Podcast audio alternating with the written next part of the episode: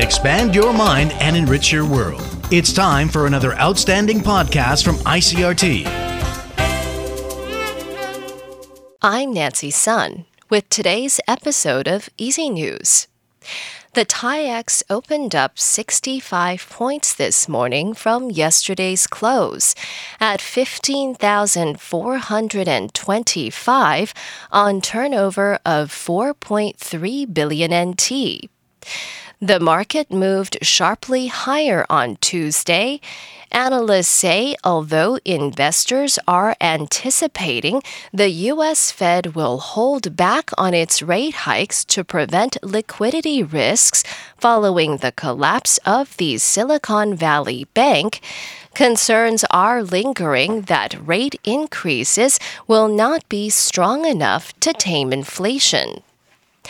The National Chung-Shan Institute of Science and Technology has unveiled nine domestically developed drones, including a loitering munition or suicide drone.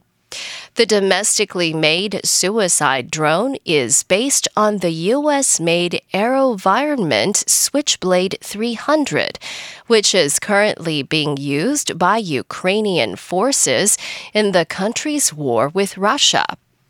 According to the Institute's Aeronautical Systems Research Division, the miniature loitering munition drone has a range of 10 kilometers and can fly for 15 minutes and can be carried by a single soldier.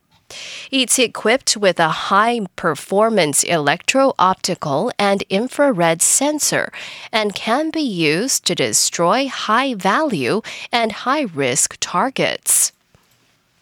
KMT lawmaker Chen Yu-zhen says the eligibility and scope of the limited ferry services between Kinmen and Xiamen in China will be expanded later this month. According to Chen, ROC passport holders from Taiwan proper and their spouses will be able to use the ferry services, while daily trips between Kinmen and Xiamen will be increased from 2 to 12. Chen says the expansion of ferry services follows talks between the Mainland Affairs Council and other related agencies, at which it was decided to bring forward the expanded service ahead of the five day long weekend Tomb Sweeping Day holiday.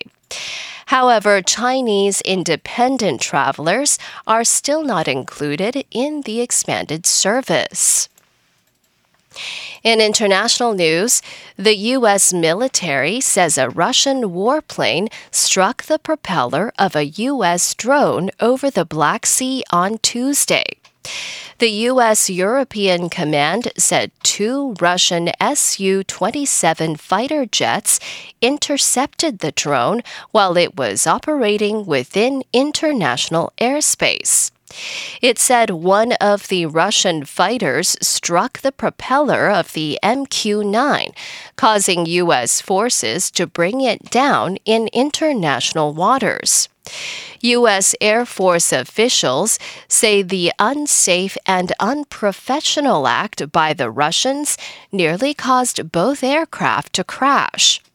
Moscow says the U.S. drone maneuvered sharply and crashed into the water following an encounter with Russian fighter jets scrambled to intercept it near Crimea but insists its warplanes didn't fire their weapons or hit the drone.